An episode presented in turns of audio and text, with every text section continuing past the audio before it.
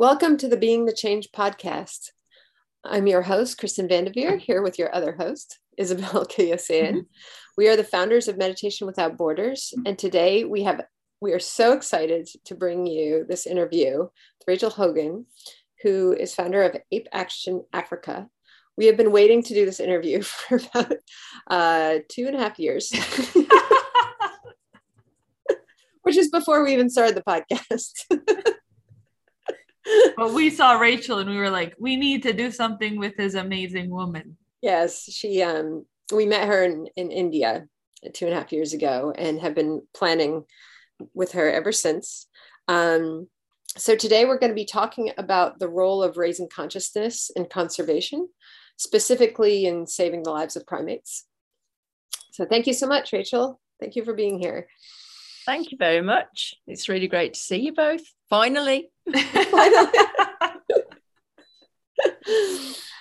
so we have so much we could ask, but let's start with just hearing a little bit about your story and how you okay.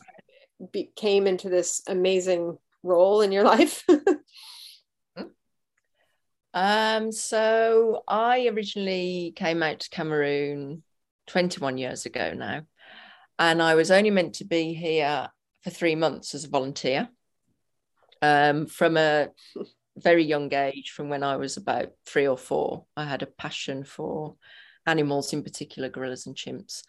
And I saw this opportunity to come to Cameroon to volunteer. And 21 years later, I'm still here. Um, and I'm the director of the project. So we're, we're actually based in the forest site. We've, we've got a, a large forest area and we work in collaboration with the Cameroonian government to confiscate illegally kept chimpanzees, gorillas, and monkeys that are being held as pets.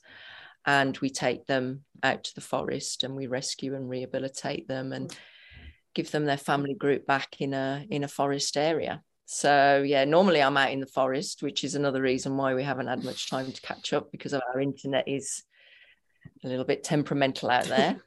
um, so yes, 21 years later, I'm still here. Amazing. Amazing. Mm-hmm. And um and tell us a little bit just your your what that looks like, your daily life and and how um I don't know, I just want to hear everything about what you do. Go crazy. So the, every day is different. Mm-hmm. Um, we have a, a workforce of 50 national staff. We have just under 300 primates. So that includes gorillas, chimpanzees, wow, and different types of monkeys. Mm. Um, so you're constantly you're on your toes all the time. Um, it could be working with the vet team, working with our staff, doing introductions of inter- individuals into family groups, um, working on construction. Um, we also work really closely with the community, which is really important for us because conservation and community go hand in hand. So it's really important we have the community support. So we've built schools in the local area as well and supplied villages with fresh water pumps. Um, so we have an education program as well. Um, and we teach lots of kids and they come out to the park and they're able to see chimps and gorillas. It's really i always get asked that question actually. It's like what is a typical day? There is not a typical yeah. day. Ever. I mean the last 21 years every day has been completely different completely different. Um it was only a few days ago we were transferring four gorillas to another area to start introducing them into a new forest area and a new family group. And then you know, the following day we were dealing with a chimp introduction, and then it was some of the enclosures needed. There is not a typical day in the life. Um, so there's lots of challenges, always lots of challenges. Um, but yeah, it, it keeps us all on our toes, I think. it's amazing to think of all the the aspects of your work you know I, I, mean there's the fundraising aspect there's the actual dealing with the animals themselves and then like you said mm-hmm. you're actually going in and um, supporting the local communities which is the piece i'd like to talk about because i feel like what you're battling in terms of trying to help keep these um, you know the deforestation keep the bushmeat trade like all you're, you're pushing back on low consciousness you know you're mm-hmm. pushing back on people who are able to do harm is because they, they don't have enough education and they don't have the consciousness to know what it is that they're they're doing and that they don't feel that self in others even in you know the mm-hmm. animals themselves and so um so it sounds like to help combat that you know certain things including education stabilization of the community and perhaps providing avenues for work and f- finding livelihood and, and means other than things that are harmful to the primates of the area. But what a massive undertaking. like I'm I'm just in awe of all that you are doing. it, it, yeah, it, it hasn't been easy, and we've had to we've kind of trialed different systems to find what really worked, and and we're talking of 25 years the project has existed in Cameroon. Mm-hmm. And as I said earlier, the the relationship with the community is so important um, because we just wouldn't be able to do the work that we do without that support. Mm-hmm. Which is why it's really important for us to be able to provide for the community, but also for the community to see what the benefits are in conserving, mm-hmm. in protecting, as opposed to destroying. Um, all of our staff, um, um, a majority of our staff are from the local area, but they're all nationals um, and they all mm-hmm. come from different backgrounds, different cultures. Cameroon is very diverse. Um, and what we've seen is we actually got a lot bigger response from when we started working with women of the community, hmm. um, which was really interesting because we started everybody kind of as a, a whole, and then people kind of got bored and you know drifted off and then we thought okay we'll concentrate on the women of the community mm-hmm. um, and that went really well hmm. and then the men of the community saw how that was developing and how the women were able to make an income from working with us because they would make jewelry from recycled products and we'd sell them to visitors and so that kind of got them intrigued and then they came on board as well mm-hmm. um, but changing a mind that kind of mindset. The you know these are people that all live in rural areas and have lived mm-hmm. off the land to survive. So to then change that that way of thinking well look we can we can do this and we can work together to try and protect has been very difficult. And it's probably in the last 5 or 6 years that we've really seen a difference but more so with the children mm. the new generation that are coming up.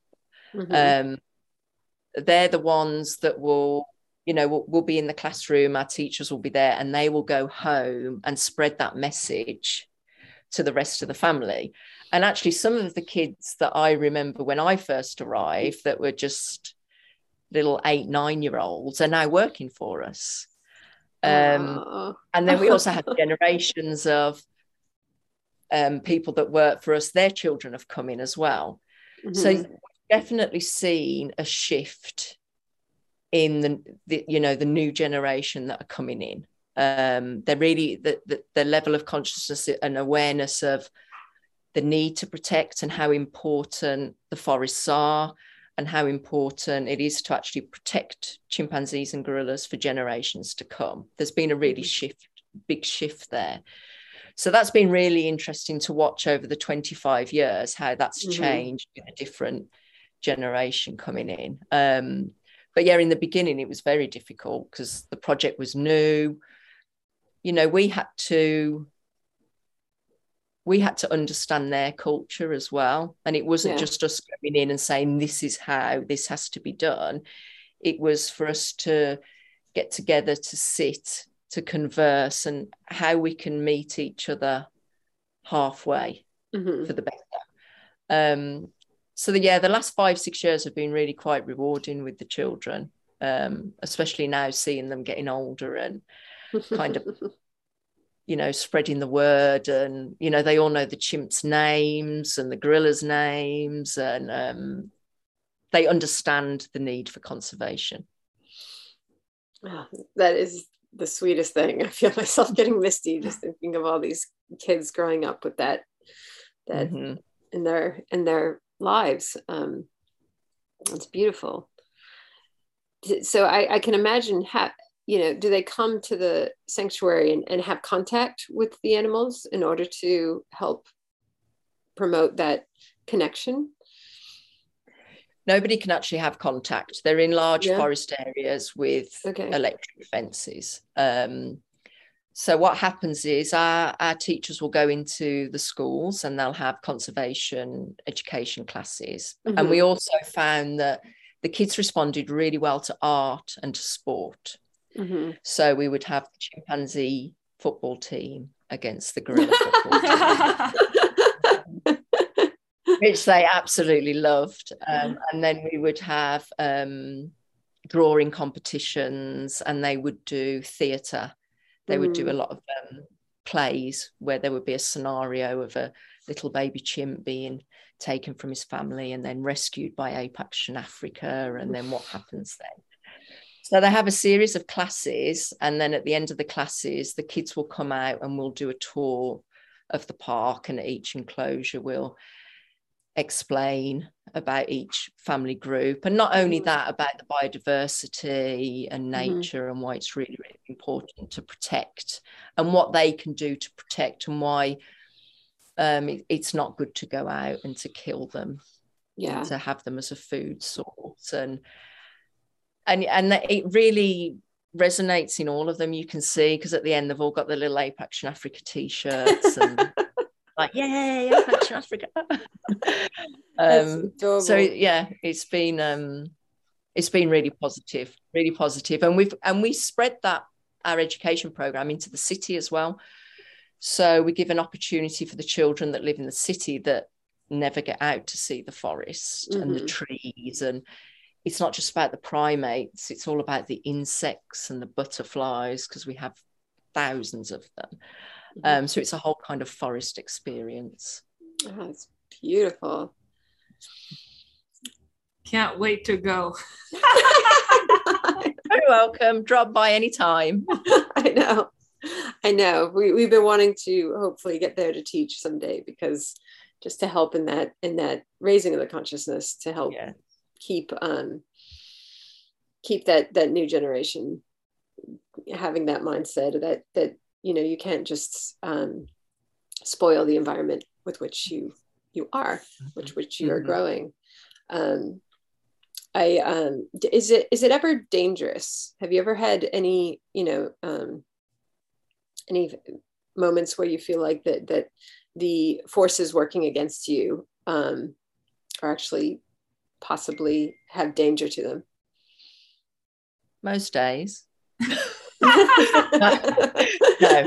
Um, there have over the years there have been some some really difficult times for the project. I think also when we were first starting our relationship with the communities and a lot of miscommunication and, and wariness from people was quite difficult.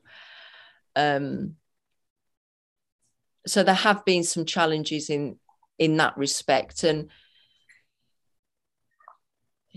you know, when I look back back then, it really it really does feel that it was all a a learning process because as each challenge we face at the time you know it, it really did feel when i look back at when i was like 25 26 and i would be dealing with these issues at the time it was like oh my gosh this is like how do we even get past this? And it was the worst thing ever and then looking back now and especially since i've started meditation as well i can really see the reason behind those challenges and how that actually helped move the project forward and how we all developed. Because after the you know if we were facing a really difficult time um, and then afterwards all of a sudden well it's like the flowers would spring up a bit. Um, and it was it was a way of moving us forward so and now i think there's always something new that comes up we're always learning something new every day but that experience has you know, if we get that now, it's like, hold on a minute, we had this 10 years ago. We kind of know how to to do this now. Um so yeah, I'm yeah, every day there's a challenge. Um, every day is a different challenge as well, and every day is something new to learn. Something that I really love about what you do is, you know, we we say always in our practice, things don't happen for one reason; they happen for all reasons. And your your job is completely inclusive in the sense that it's just it's not about you know only saving apes it's about mm-hmm. you know teaching the community and adapting to the different cultures in Cameroon and teaching from there and teaching younger generations and you know women and how it's how to live sustainable lives and mm-hmm. how if you if you you know contribute to helping the apes in that community it'll also help your community as well and so it's just such an inclusive process yeah. and it completely relates to what we continue to learn in our meditation and it's just i'm in awe of how it's all working mm-hmm. yeah it's all all the little links join yeah. up yeah. yeah and how you're uplifting all of it, you know, like, like, which is why it's like, oh my gosh, no wonder there's so many roles to your role because it's like you're by uplifting here, you're uplifting there, but it's you're almost like having to to um to it's almost like you know like when you're putting on a pair of pantyhose, you can't just pull on one side, you have to mm-hmm. like scoot them up from all sides. So it's like you're doing that, and that must take an incredible amount of um simultaneity of awareness which also is something we talk about in our meditation practice that meditation gives us is that ability to do so many things at once almost be in so many places at once yeah I, and i think that's where meditation has helped me so much. I've been meditating not for many years probably about six years. Um, but when i look back at how i would address a problem or anything that was going on at the time and how I do that now also I I can feel and I know the benefit that I get from having meditation with having to deal with the challenges that come every day. Um, mm-hmm. I now a- a- address these challenges in a lot calmer manner. Um, not, i don't suddenly go and panic. I'm like okay. Um, I can I, I feel that I can see a bigger picture, whereas before I, it would be very kind of just looking at this problem and not really seeing the bigger picture of how these things affect other things and have a knock-on effect. Um, actually, when we were discussing years ago back in India about you coming out and mm. and doing some meditation in in the forest and we my manager at the time i said oh, can you speak to all the staff and explain about meditation and we have this wonderful opportunity these people coming over to teach everyone meditation so that's not something that anyone really does there mm-hmm. um, so he, he he sat with all the staff and he was trying to explain meditation and and some people were understanding it and some people couldn't and it, it was really like well what would be the benefit from from this practice was the mm-hmm. general consensus. And my manager turned around and went, Do you remember director 10 years ago? How she would get quite angry a lot. and she would be very stressed a lot. And they would all be, and they all sat there kind of, yes. and you know how director is now, where she doesn't really get angry and she doesn't really stress. And they went, yeah, and he went, that's meditation. And everyone signed their name down on the piece of paper. There was not one staff member that didn't want to learn how to meditate. that's that's brilliant. Oh my gosh. I love it. I love it. And and how was your journey? How did you get into meditation? Um Rachel was your teacher, right? It was while I was in No, I I never I never had a particular teacher. Oh, okay. Um I met Rachel in Bali when I went with, you remember Alyssa, who I came over to, we yeah. both traveled to India together. Mm-hmm. Um, so before then, I'd, I'd had no teacher, there's no practices here. And there I met an Indian man here, Vinod, and we became really good friends. I became really good friends with his family. And he, in the evenings, every Friday evening, I would go and have dinner with him and his family, and they would talk about meditation and and also the Bhagavad Gita. and mm-hmm. He got me introduced to meditation, and it was just like all you need to do is sit for 10 minutes a day in the morning and night kind of thing. And that's what i started to do. And even from that i didn't know about mantras i didn't know about anything. I would just kind of sit every day twice a day for 10 minutes and have a bit of calmness. And then it was actually when i alyssa and i were traveling and we traveled to bali together on the meditation retreat and rachel was there that i really started to understand and I learned such a lot on that mm. retreat. Um, and then straight after that, it was not long after that that I travelled to India and met you all, and then kind of went from there. That's great. It's beautiful that found you, basically. yeah, yeah. So it's been a yeah it's been a it's been a very interesting journey but i think the the real door opening for me was the the trip to india changed my life completely. Mm. completely changed my life. It was it was one of the most amazing times i've ever had. It was just uh, it was like all of a sudden it's like well everything i ever thought in my head was correct was completely wrong um and then just being surrounded by all all these like amazing people with all this just incredible energy and yeah i learned such a lot. Yeah i will never ever forget that trip. Ever. it was amazing. And something that i that i love about the work that you do and you know me and kristen discuss it a lot on the podcast about how we're kind of serving a purpose we we're kind of choiceless about it it's like this is the command and I have to follow it. Mm-hmm. And for you to follow it at such a young age and completely mm-hmm. uproot your life and be mm. like, I'm leaving for three months, but for the rest of my life. it, it, it's it's so Vedic in that way that you just kind of knew that this is what you wanted to do and you were always kind of charmed by apes and to uproot your life in such a way. And it, it seems to me that you're just serving this amazing purpose. Mm-hmm. and so can you tell us a little bit about that about this calling? I mean you, you touched on it briefly but if you can t- touch on it more. Okay. Yeah. And like uh, when when did you know it was not going to be three months? Did, was it gradual or was there this like okay this is this is what's happening with me no, I knew when I was on the plane, I wasn't coming back before we landed. I mean, my whole journey with fascination with great apes was my parents remember I was around about three years old and it was all about gorillas and chimpanzees.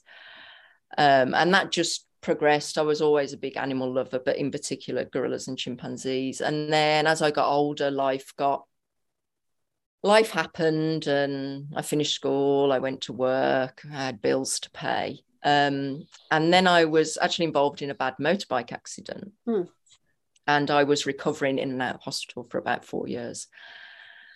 And it was at that time that I thought, oh, I, I actually really want to do something. I want to follow what I've always wanted to do. And so at the time, I was planning on my boyfriend who I was with then, we were going to travel around Africa. And when we were looking through Cameroon, we saw the opportunity to volunteer at the project. So we applied, and it was just why we're here. Can we volunteer there and then carry on with our journey? Um, and so we were interviewed. We both passed. We cancelled our trip because we thought we'll just fly to Cameroon and and go there for three months and then go back to the UK and organise further travelling and it was just after we I, just, I remember after we'd been accepted and we had a house we had our jobs everything but it was like no we have to pack everything away We have to keep the house up. We have to. Everything's going into storage, and everyone was like, "You're only going for three months, Rachel." And I was like, "Yes, but it's best to get everything settled." now, even in at that point, I didn't have it in my head. I'm not coming back. It was just this thing of we need to settle everything here. Mm-hmm. And then we went, we flew out, and I remember it was just bef- as we were flying over the forest to land. Um, I had this feeling and this voice that you're not, you're not coming back. um, and we landed, and I think it was about a month into my stay that we got news that a little gorilla was arriving, and he was only estimated about a week a week old. And at that time, he was the youngest gorilla that had ever arrived at Sanctuary. And I was given the opportunity to care for him. Oh. And I made that promise to him there and then that I wouldn't ever leave him until I got him into a forest with another family group of gorillas. Mm. But little did I know then when I made that promise to him, I would then keep on making that promise every other little orphan that came in, which is why I'm still out here for 21 years. But it it really does feel like like the path was already set.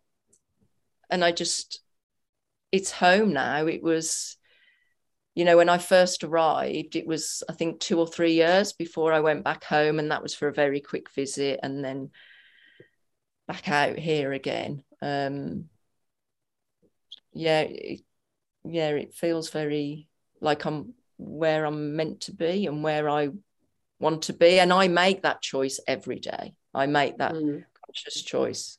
I'm here today. And that's my choice to be here today. Tomorrow is another day. Let's see what tomorrow brings. Um, but yeah, it's this whole project and and the work we're doing out here is such a part of me um, and I've met such such amazing people that have come out and worked and volunteered and supported us. Um, I feel very blessed in that respect. It's so beautiful. I um I was wondering if you could talk a bit about the consciousness of the apes themselves. Mm-hmm. Uh, that must be it, it must feel like there's almost no difference in some ways. I don't know. I'd love to hear your thoughts on it there is no difference. Um, I, I mean, I'm, I'm no expert on where their level of consciousness lies, but they are so similar to us. They grieve like we grieve, they laugh, they play. Um, they are so self aware and they are also aware of other individuals mm-hmm. you know that other individuals have minds as well and we see that every day just in their behavior um, and they can remember the past they're there in the present but they also plan for the future as well so for an example when we've had issues between any of the male males in the group and there's been a fight um, whoever didn't come out too well out of that fight, they may not necessarily retaliate straight away. Mm-hmm. They'll go away, they'll ponder, they'll think about it. Very calculated. And then several days later, when the others are least expecting it, that's when they'll go. Um, so that's a thought out process, That yeah. is. Um,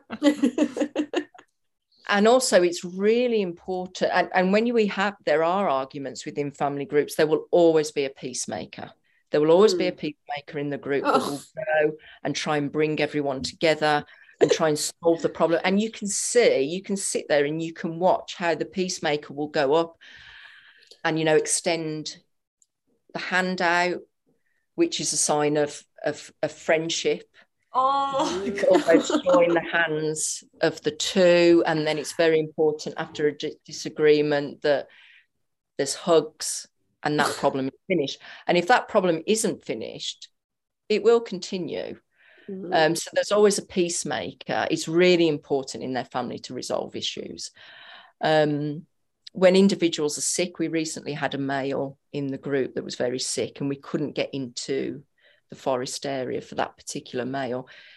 Yet the females would go in every day and sit with him and come out of the forest and, and communicate with us using their eyes or, you know, like looking at us and then staring in the exact place that the male was in the forest mm-hmm. and then walking into the forest as if to say, look, follow us, he's here. Mm-hmm. Um, and then also when they're teaching things to others. So that's where you can really see that they're aware that others can think and feel the same as well. We have um, a water system in the enclosure, which is a simple tap system that they have to learn to push, and then the water will come out. Now, always the females will get this in a couple of minutes. They're straight up. the boys takes a little longer. the girls will sit there and teach them by just pushing the tap, looking at them, pushing the tap again, looking at them again until the guys, you know, the boys get it. Um, they're just so they're just so similar every way, and how they try and communicate with us as well. Um, if there's something left outside of an enclosure, say a piece of food or a piece of fruit, and they will come up to the fence line and they will vocalize, they will grunt, and they'll put their hand out to point to what they want, or they do this with their head and stare until you get the message. Actually, I want that. What's there? Mm-hmm. So they they are very self-aware. Um, and they are aware of others as well. It really is quite incredible to watch. They have sympathy, they have empathy as well for others in the, in their family group. Gorillas, on the other hand, are the same, but they are the the deep thinkers. They're they're what I like to think of the big meditators. they tend to sit. There's a lot of silence in a gorilla family, and mm. they tend to hmm. sit and ponder a lot. Um, but the behavior is is just really really interesting really interesting to watch that's what i wanted to ask about if there are different in the different species of apes mm-hmm. chimps are chimps wear their heart on their sleeve when they're angry you know when they're happy you know when they're not they have a disagreement with somebody else like everything is out there and they will let you know everything they are feeling. Chimps, on the other hand, is very subtle. Uh, sorry, gorillas, on the other hand, is very subtle. It's more, it's very much a lot with the eyes, with how they feel. Um, they don't vocalize as much. They do vocalize, but not as much as chimpanzees. Um, so it's all kind of in very subtle movements with gorillas. Um, but chimps, you you couldn't not know what was wrong with them um, because they will let you know and they will keep trying to let you know until you understand what the problem is. Uh, so gorillas are a lot harder to understand, um, but still very deep um, and still very, you know, aware of others and aware of themselves as well. It's been, you know, when I think some of the things that they've done and we've all just gone, oh my gosh, it's like it's like watching people um, it really is. Um, even now, they'll do something. Even after 21 years, they'll do something that will completely just blow my mind. And I'm just like, yeah. And and and just when they look at you, mm-hmm. when you, they look at you, you can just see it. You can just feel it. It's incredible. It really is. They're like us, but with a lot more hair. and that's what I felt. Yeah, I've only seen gorillas in captivity in like a zoo environment, but when we they have them down at San Francisco Zoo, and I'll take the kids there, and it's it's so moving, you know, especially if one of them will turn and actually make eye contact. It's like yeah. you can feel yeah. like, oh my gosh, I can feel that being. Mm-hmm. And, and I think you know that's why in some ways i feel you know the meditation helps with that empathy you know that that feeling of self outside the self so that when you look in the eyes of a gorilla you don't see you know something that you could harm. You just feel yourself looking back at you. Um, yes. and i i would assume too you you sense that there's they they all have their own personality which spending time with them would come through i would think. Completely.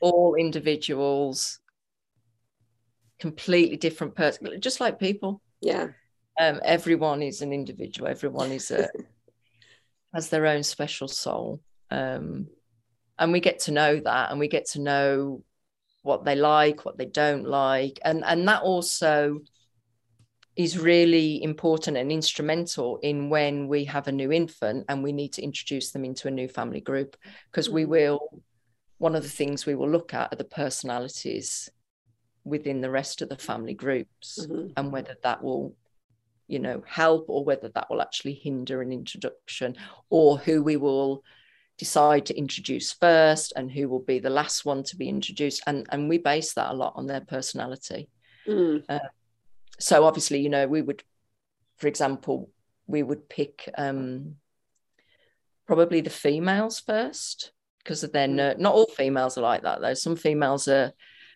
haven't got any nurturing in way, but some of the females that are very nurturing and very gentle we would introduce first. But then sometimes there have been some males that are incredibly paternal and really really gentle with the infants. And so we've introduced them you know first as well. And then the ones that are a little bit naughty probably introduced last. Um but yeah and then they'll protect each other. It's all very it, it's really complex. Um and just fascinating to watch. It really is.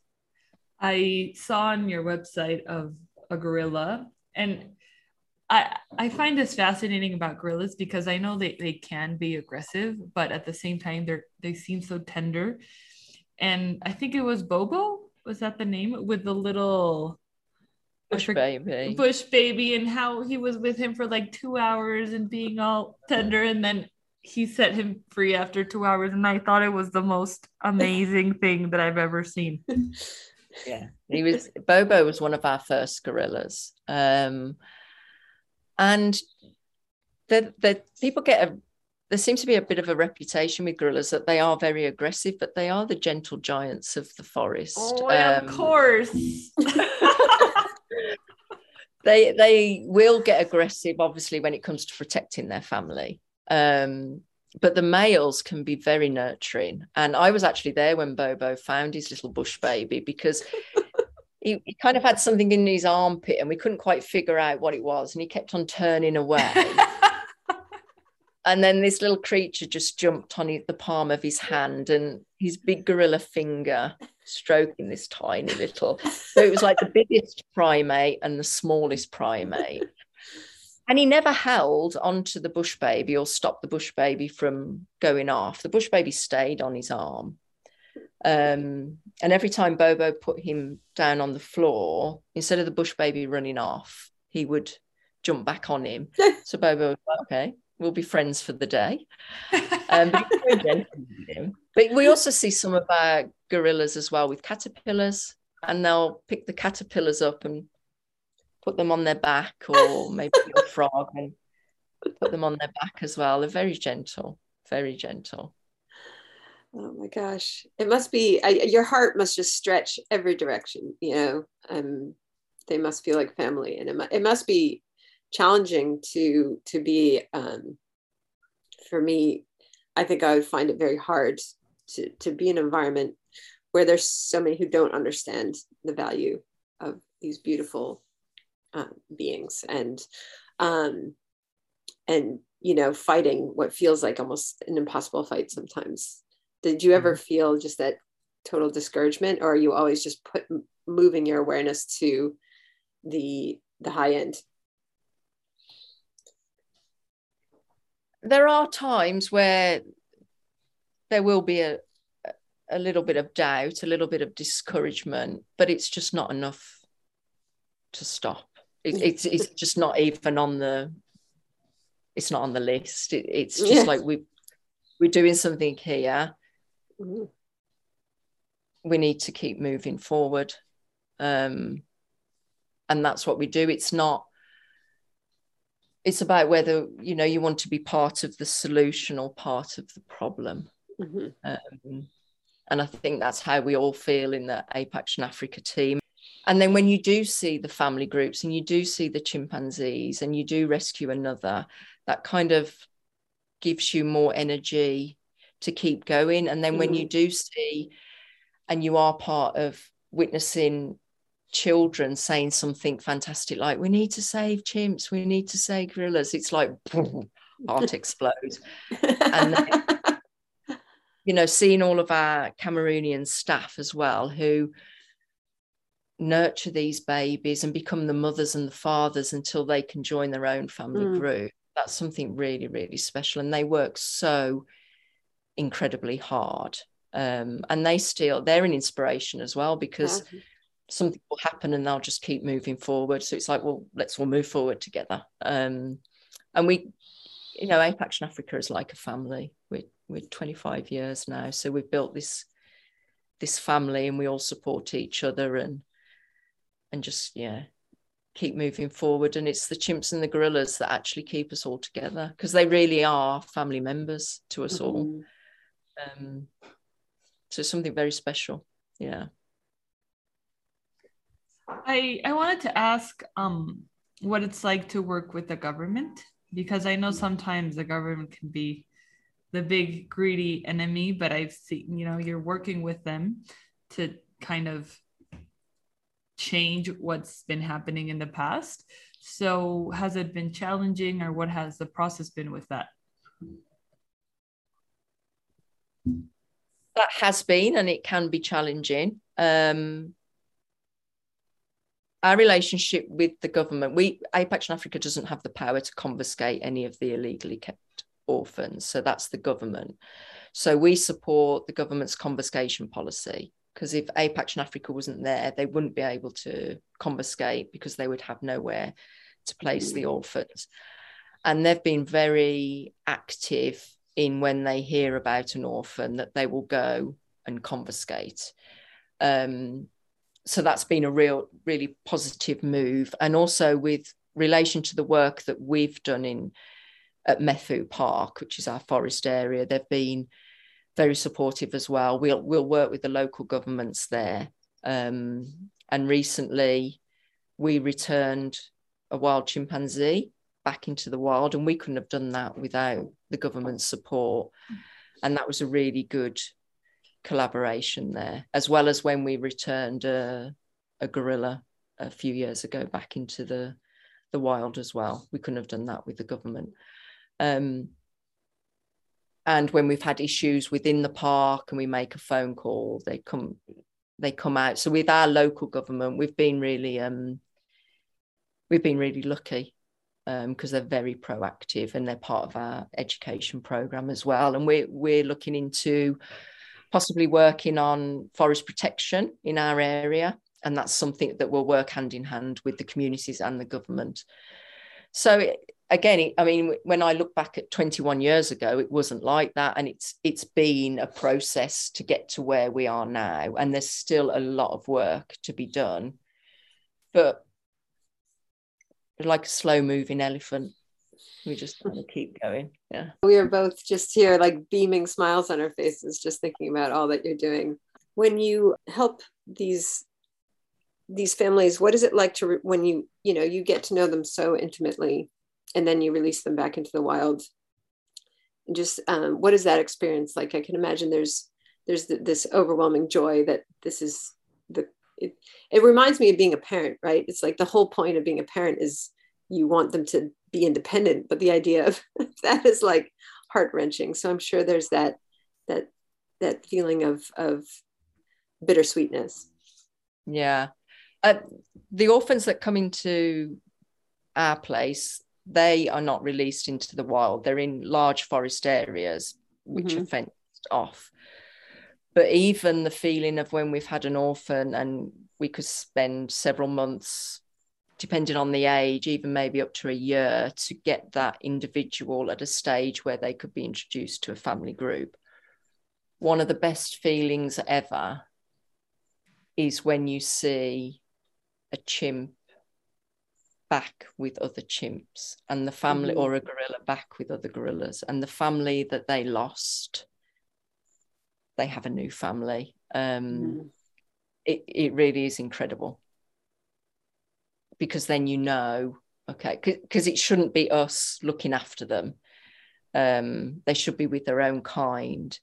And so as soon as we can get them to that stage it's such an incredible feeling. There's still the panic especially when they're quite little. And i'm like oh he has to come in. As he come in? We have to get him his milk or has he been able to get food? And there's still that kind of we need to keep an eye on him and we're still checking. Um, but just to see them and, and them communicating with each other and the older ones looking after them. When we had the case of when we returned a wild gorilla back into the wild, that was different in that this wild gorilla happened to just arrive in our camp. Um, he must have been a lone male and travelled many, many miles and suddenly arrived in our camp.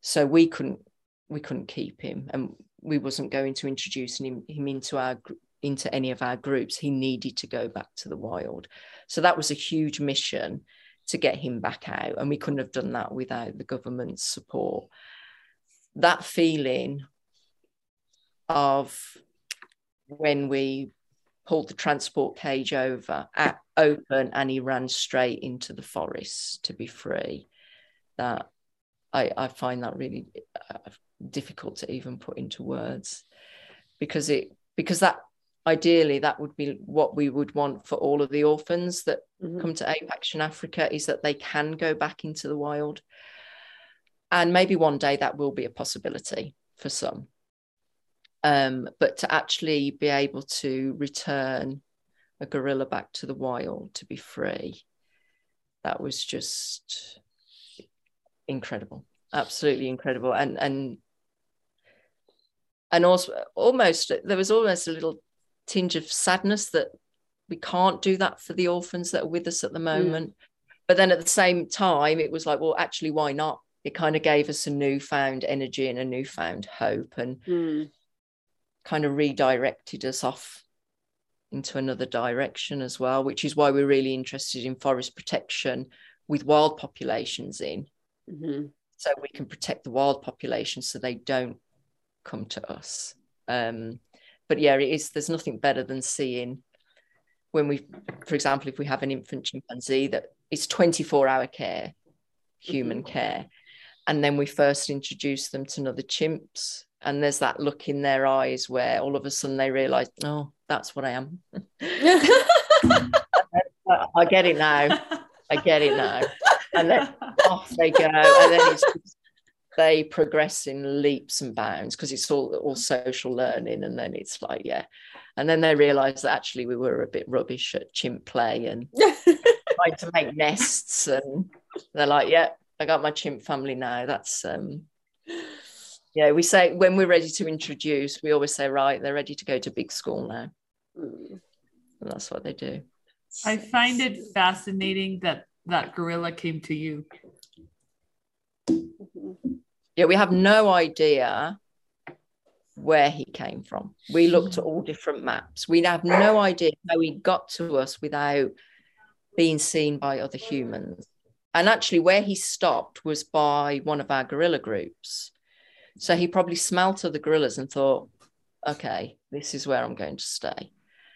Um, and he did.